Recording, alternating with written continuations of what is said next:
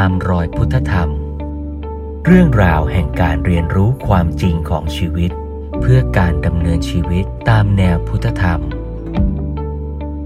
ชวนร่วมเรียนรู้กับพระครูเมธังกรวัดญาณเวศกวัน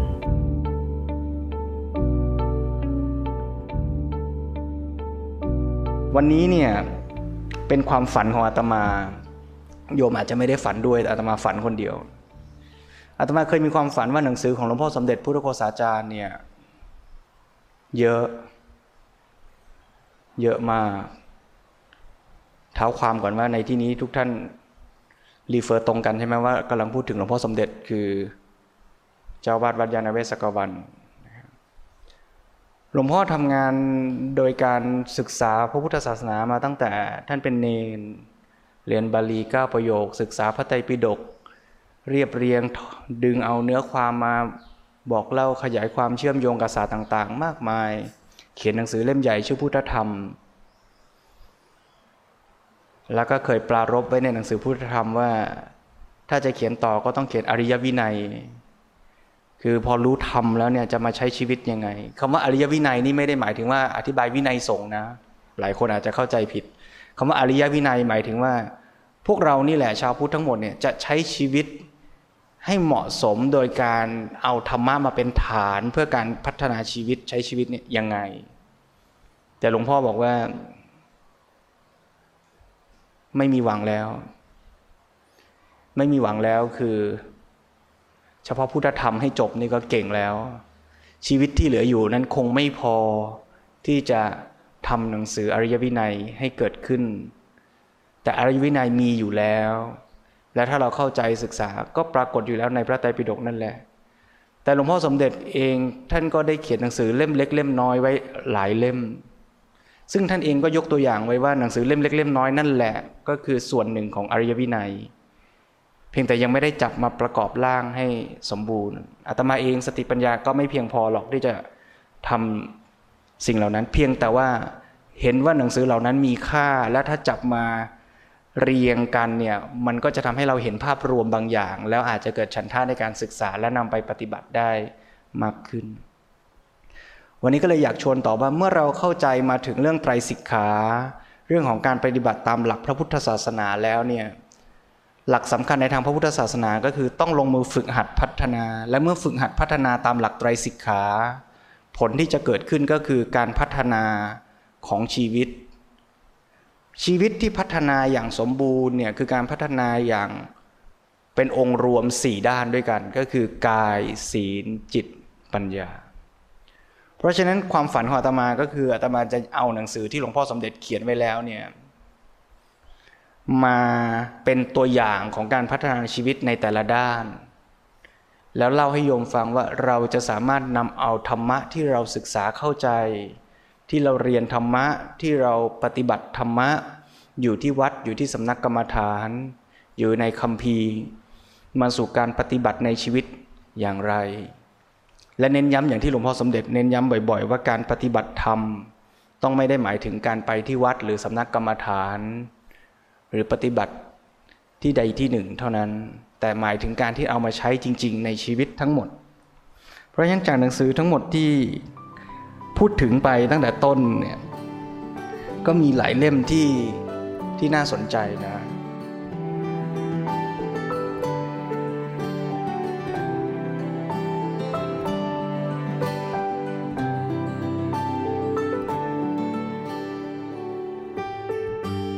มแรกที่อาตมาหยิบมาแล้วคิดว่าน่าจะเชื่อมโยงกับสิ่งที่พูดไปคราวที่แล้วคือเรื่องของไตรสิกขาเรื่องของการภาวนาก็คือหนังสือเล่มเล็กที่หลวงพ่อสมเด็จพูดถึงหลักแม่บทของการพัฒนาตนหลักแม่บทของการพัฒนาตนหลวงพ่อสมเด็จชวนให้เห็นตั้งแต่เริ่มต้นก่อนว่าเกิดเป็นคนต้องฝึกต้องพัฒนานะและนั่นเป็นจุดเด่นสำคัญของการเป็นมนุษย์ด้วยมนุษย์ฝึกหัดพัฒนาได้ที่หลวงพ่อสมเด็จเปรียบเทียบว่าลูกสัตว์ชนิดอื่นลูกปลาลูกม้าลูกสุนัขลูกแมวเนี่ยมันเกิดมาไม่กี่ชั่วโมงไม่กี่วันมันก็ว่ายน้ำได้หากินได้แต่มนุษย์เราเนี่ยถ้าไม่ฝึกศึกษาไม่พัฒนาหากินเองไม่ได้นะ ดูแลตัวเองไม่ได้นะเราเกิดเป็นมนุษย์เนี่ยกี่ปีเราถึงจะหากินเองได้อาตมาเคยไปถามนักเรียนนักศึกษาเนี่ยเพิ่งเริ่มรู้สึกตัวเหมือนกันว่าเราบางทีก็สู้ลูกสุนัขลูกแมวไม่ได้นะลูกสุนัขลูกแมวนี่เกิดมาไม่กี่วันมันก็เริ่มหากินได้ลูกปลาเนี่ยออกจากไข่มาปุ๊บเนี่ยมันว่ายน้ำดุกดิ๊กดุกดิ๊กหากินได้นะแต่ลูกคนเนี่ยลองพ่อแม่ไม่เลี้ยงเนี่ยโอกาสรอดนี่น้อยมากนะแล้วรอดแล้วจะหากินเลี้ยงดูตัวเองได้เนี่ยบางคนอายุ20ปียังหากินเองไม่ได้เลยนะบางที20ยังน้อยไป เพราะฉะนั้น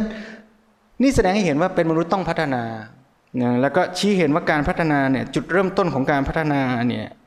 ก็คือการเห็นความสำคัญว่าเราศึกษาพัฒนาได้แล้วก็ต้องเริ่มต้นศึกษาแล้วก็โยงเข้ามาสู่การศึกษา3ด้านก็คือไตรสิกขาแล้วชี้เห็นว่าการศึกษา3ด้านนั้นเนี่ยทวนอีกนิดนึงว่าศีลสมาธิปัญญานั้นมีความหมายกว้างศีลไม่ได้หมายถึงแค่ศีล5ศีล8แต่หมายรวมทั้งหมดเลยคือเรื่องของพฤติกรรมที่เรามีต่อตัวเราสังคมและสิ่งแวดล้อมซึ่งเดี๋ยวจะได้ขยายความต่อไปเมื่อเราพัฒนาศีลดีงามการประพฤติกายวาจาของเราดีแล้วเนี่ยก็จะเป็นบาดฐานทำให้เราพัฒนาจิตใจได้ดีได้สะดวกได้คล่องตัวมากขึ้นหลวงปู่พุทธทาสท่านเปรียบเทียบว่าเหมือนเอาไม้มาแกะสลักไม้จากป่าเนี่ยมีกิ่งก้านละเกะละกะต้องเอามีดมาเกลามาโกลนกิ่งก้านเหล่านั้นออกเสียก่อนก็เหมือนกับการฝึกทางด้านจิตจะทันโทษทางด้านกายวาจาซึ่งมันเป็นพฤติกรรมที่เห็นได้ชัดหยาบกว่าถ้าเรายังขัดเกลากายวาจาเราไม่ได้ดีเนี่ยโอกาสที่เราจะไปขัดเกลาจิตใจซึ่งมันละเอียดกว่ามันซับซ้อนกว่ามันฝึกได้ยากกว่าถ้าเรายังฝึกกายเราให้เรียบร้อยนุ่มนวลไม่ได้ยังฝึกวาจาให้ดีงามให้เหมาะสมไม่เป็นจะไปฝึกจิตมันก็ยิ่งยากเพราะฉะนั้นแบบฝึกหัดเหล่านี้มันจึงเป็นขั้นเป็นตอนซึ่งพระพุทธเจ้าได้เข้าใจความจริงของชีวิตอย่างลึกซึ้งที่สุดแล้วจึงชี้แนะแนวทางว่ามันต้องฝึกหัดเป็นขั้นเป็นตอนและส่งเสริมซึ่งกันและกันแต่ก็ไม่ได้หมายความว่าจะต้องฝึกศีลจนบริสุทธิ์ผุดผ่อง 100% จึงจะไปฝึกพัฒนาจิตใจได้แต่การฝึกพัฒนาศีลจิตปัญญามันจะต้องเชื่อมโยงส่งผลต่อกันเปรียบเหมือนไม้สามขาที่เอามาพิงกันไว้เมื่อศีลดีพฤติกรรมดีไอ้จิตใจมันก็บริสุทธิ์มันก็สงบมันก็สบายการจะฝึกจิตให้สงบก็ง่ายเมื่อจิตสงบดีแล้วจะไปพิจารณาความจริงของชีวิตอะไรก็พิจารณาได้ง่ายตรงกันข้ามคนที่ศีลก็ไม่ดีทำผิดพลาดบกพร่องไว้มากเมื่อจะนั่งให้สงบมันก็ไม่สงบไอ้ความไม่ดีของตัวเองมันก็ฟุ้งขึ้นมารบกวนจิตใจเมื่อจะใช้ปัญญาพิจารณาชีวิตตัวเองก็ไม่อยากมองเพราะชีวิตตัวเองมันแปดเปื้อนมันเลอะเทอะไปหมดไม่มีความสุขที่จะนั่งมองชีวิตตัวเองคนมีชีวิตบริสุทธิ์อยากนั่งมองตัวเองเหมือนคนอยากส่องกระจกดูหน้าตัวเองพระอาจารย์ชยสาโรท่านเปรียบเทียบไว้น่าฟังว่าคนที่ศีลบริสุทธิ์เหมือนคนที่หน้าตาสะอาดเรียบร้อย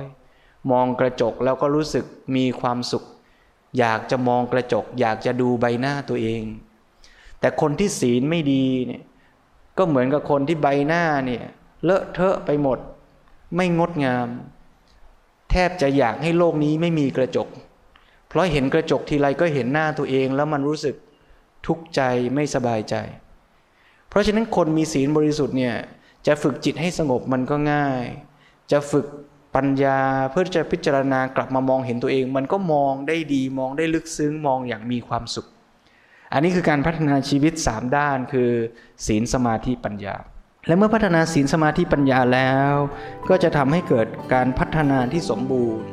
เรียกว่าภาวนาสี่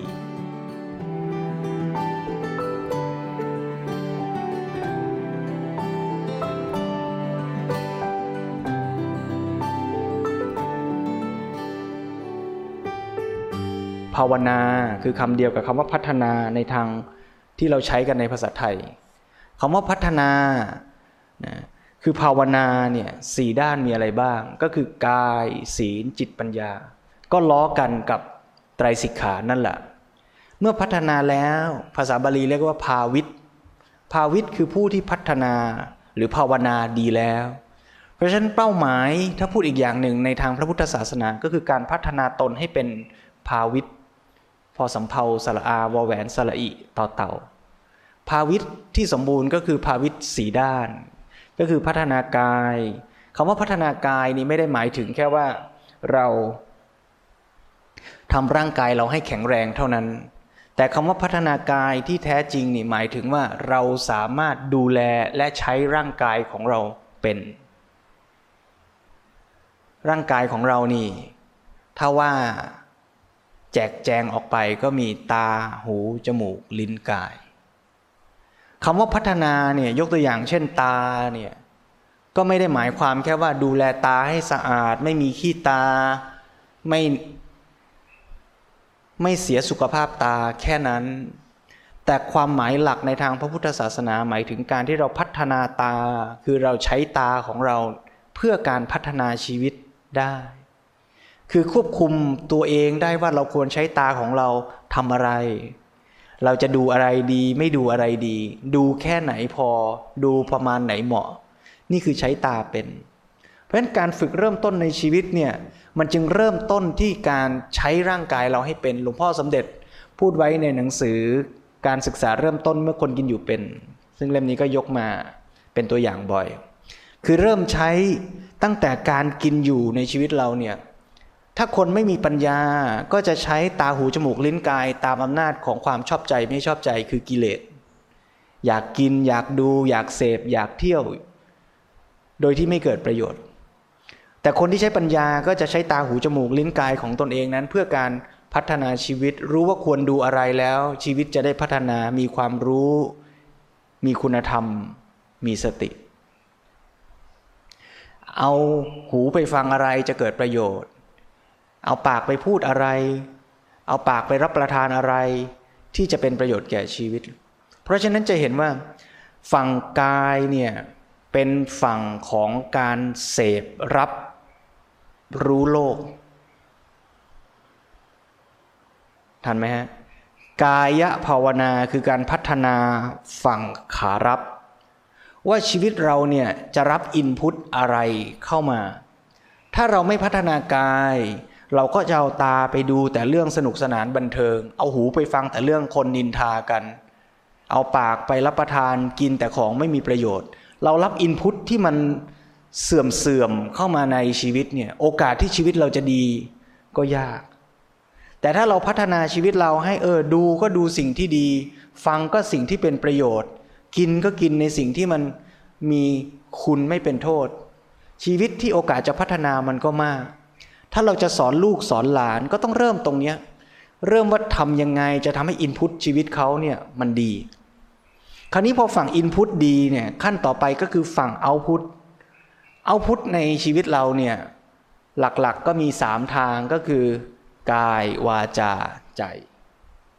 ก็แยกเอา2อันคือกายกับวาจาเนี่ยเป็นการแสดงออกที่เห็นชัดคือเห็นคนภายนอกรับรู้ได้จิตเนี่ยมันอยู่ข้างในเราคนข้างนอกไม่รู้เพราะฉะนั้นกายกับวาจาเนี่ยก็เรียกว่าพฤติกรรมนั่นเองพฤติกรรมในภาษาพุทธศาสนาก็เรียกว่าศีลเพราะฉะนั้นโยมจะเห็นความสัมพันธ์ระหว่างภาวนา2ข้อแรกก็คือกายภาวนากับศีลภาวนาเดี๋ยวภาคบ่ายค่อยพูดจิตตภาวนากับปัญญาภาวนากายภาวนาเนี่ยเป็นฝั่งขารับทางไหนรับทางตาหูจมูกลิ้นกายศีลภาวนาคือภาคแสดงออกเอาพุทธแสดงออกทางไหนกายกรรมวจีกรรมแต่จะสังเกตไหมว่ามันมีจิตตภาวนาเป็นเซ็นเตอร์เพราะจริงๆไอ้ฝั่งตาหูจมูกลิ้นกายเนี่ยสุดท้ายมันก็มาประมวลผลที่ใจไอ้ฝั่งพฤติกรรมเนี่ยมันมีกายกรรมวจีกรรมแต่จริงๆมันก็มีรากฐานก่อนจะเริ่มทำอะไรก็มีเจตนาอยู่ที่มโนกรรมเพราะฉะนั้น จิตตภาวนาจึงเป็นเซนเตอร์ของกายภาวนาและศีลภาวนาแค่นี้นี่เราเห็นภาพรวมของการพัฒนาชีวิตแล้วนะว่าต้องพัฒนาทั้งขาเข้าทั้งขาออกและตรงหน่วยประมวลผลและไอ้ตัวประมวลผลเองมันไม่ได้มีจิตอย่างเดียวนะแต่มันต้องมีองค์ความรู้ความเข้าใจต่อชีวิตและสถานการณ์นั้นๆเพื่อที่จะทำการประมวลผลไม่ว่าข้อมูลที่รับเข้ามาหรือสิ่งที่จะแสดงออกไปด้วยปัญญาและความเข้าใจที่ถูกต้องชุดนั้นก็คือปัญญาภาวนาและ4อย่างนี้แหละคือการพัฒนาชีวิตอย่างองค์รวมหลวงพ่อสมเด็จอธิบายเรื่องนี้ไว้ในหนังสือชื่อว่าบทนำสู่พุทธธรรมคือเรียกว่าเล่มนี้เนี่ยเป็นทั้งบทนำและเป็นทั้งบทสรุปของหนังสือพุทธธรรมเล่มใหญ่ใครยังไม่มีแรงอ่านพุทธธรรมเล่มใหญ่ก็อ่านเล่มนี้ก่อนก็ได้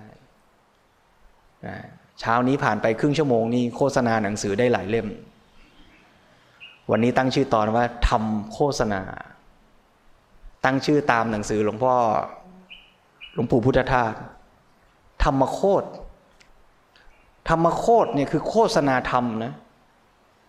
โฆษณาเนี่ยประกาศให้รู้เหมือนที่เราเรียกว่าโฆษกรากศัพท์เดียวกันโฆษกะเนี่ยโฆษกคือประกาศให้รู้เพราะฉะนั้นวันนี้จะมาประกาศมาโฆษณาว่าธรรมะของพระสัมมาสัมพุทธเจ้าเนี่ยเราจะเอามาปฏิบัติในชีวิตของเราให้เกิดการพัฒนาเนี่ยทั้ง4ด้านคือกายศีลจิตและปัญญาและการพัฒนา4ด้านนี้ต้องเป็นไปอย่างองค์รวมจะทำด้านใดด้านหนึ่งไม่ได้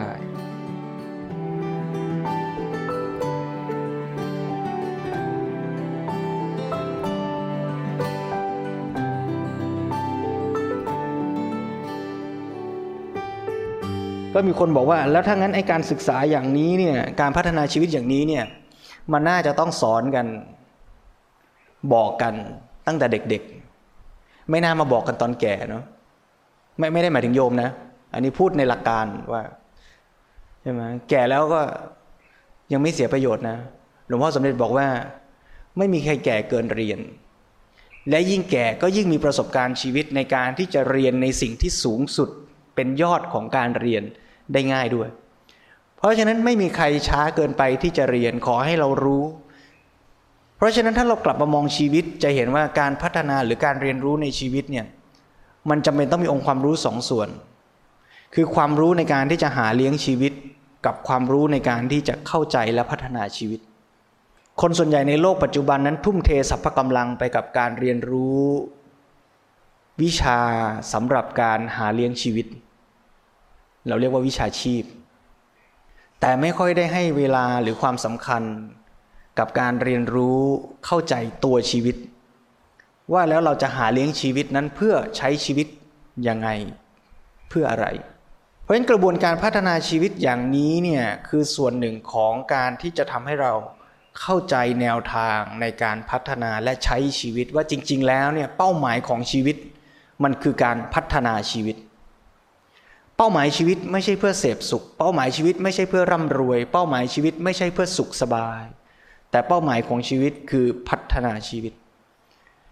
หลวงพ่อสมเด็จชวนให้เห็นเรื่องนี้ว่าการศึกษาที่แท้ไม่ว่าจะเกิดขึ้นกับตัวเราหรือเกิดขึ้นกับลูกหลานเราลูกศิษย์เราต้องเป็นการศึกษาเพื่อสร้างบัณฑิตไม่ใช่เพียงเพื่อการเพิ่มผลผลิตหลวงพ่อชี้เห็นว่าวิชาในโลกนี้ถ้าจะมองแยกแยะตามหลักการอย่างนี้เป็นสองส่วนคือวิชาชีพกับวิชาชีวิตวิชาชีพสอนให้เราเป็นหมอรักษาคนได้สอนให้เราไปทำงานเป็นนักบัญชีได้สอนให้เราสามารถคิดค้นสิ่งประดิษฐ์ทำการงานให้เกิดเป็นอาชีพได้แต่วิชาอีกฝั่งหนึ่งเรียกว่าวิชาชีวิตคือวิชาที่จะทำให้เราเข้าใจตัวชีวิตและใช้ชีวิตเป็นและถ้าเราเข้าใจอย่างนี้เราจะเข้าใจว่าชีวิตก็คือการศึกษานั่นเองตัวชีวิตทั้งหมดเลยคือการศึกษา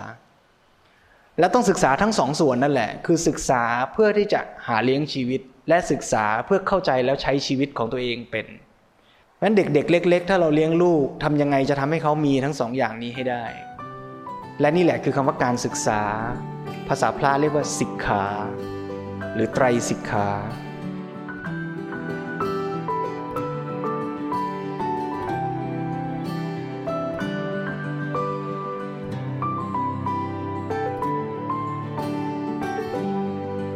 ตามรอยพุทธธรรม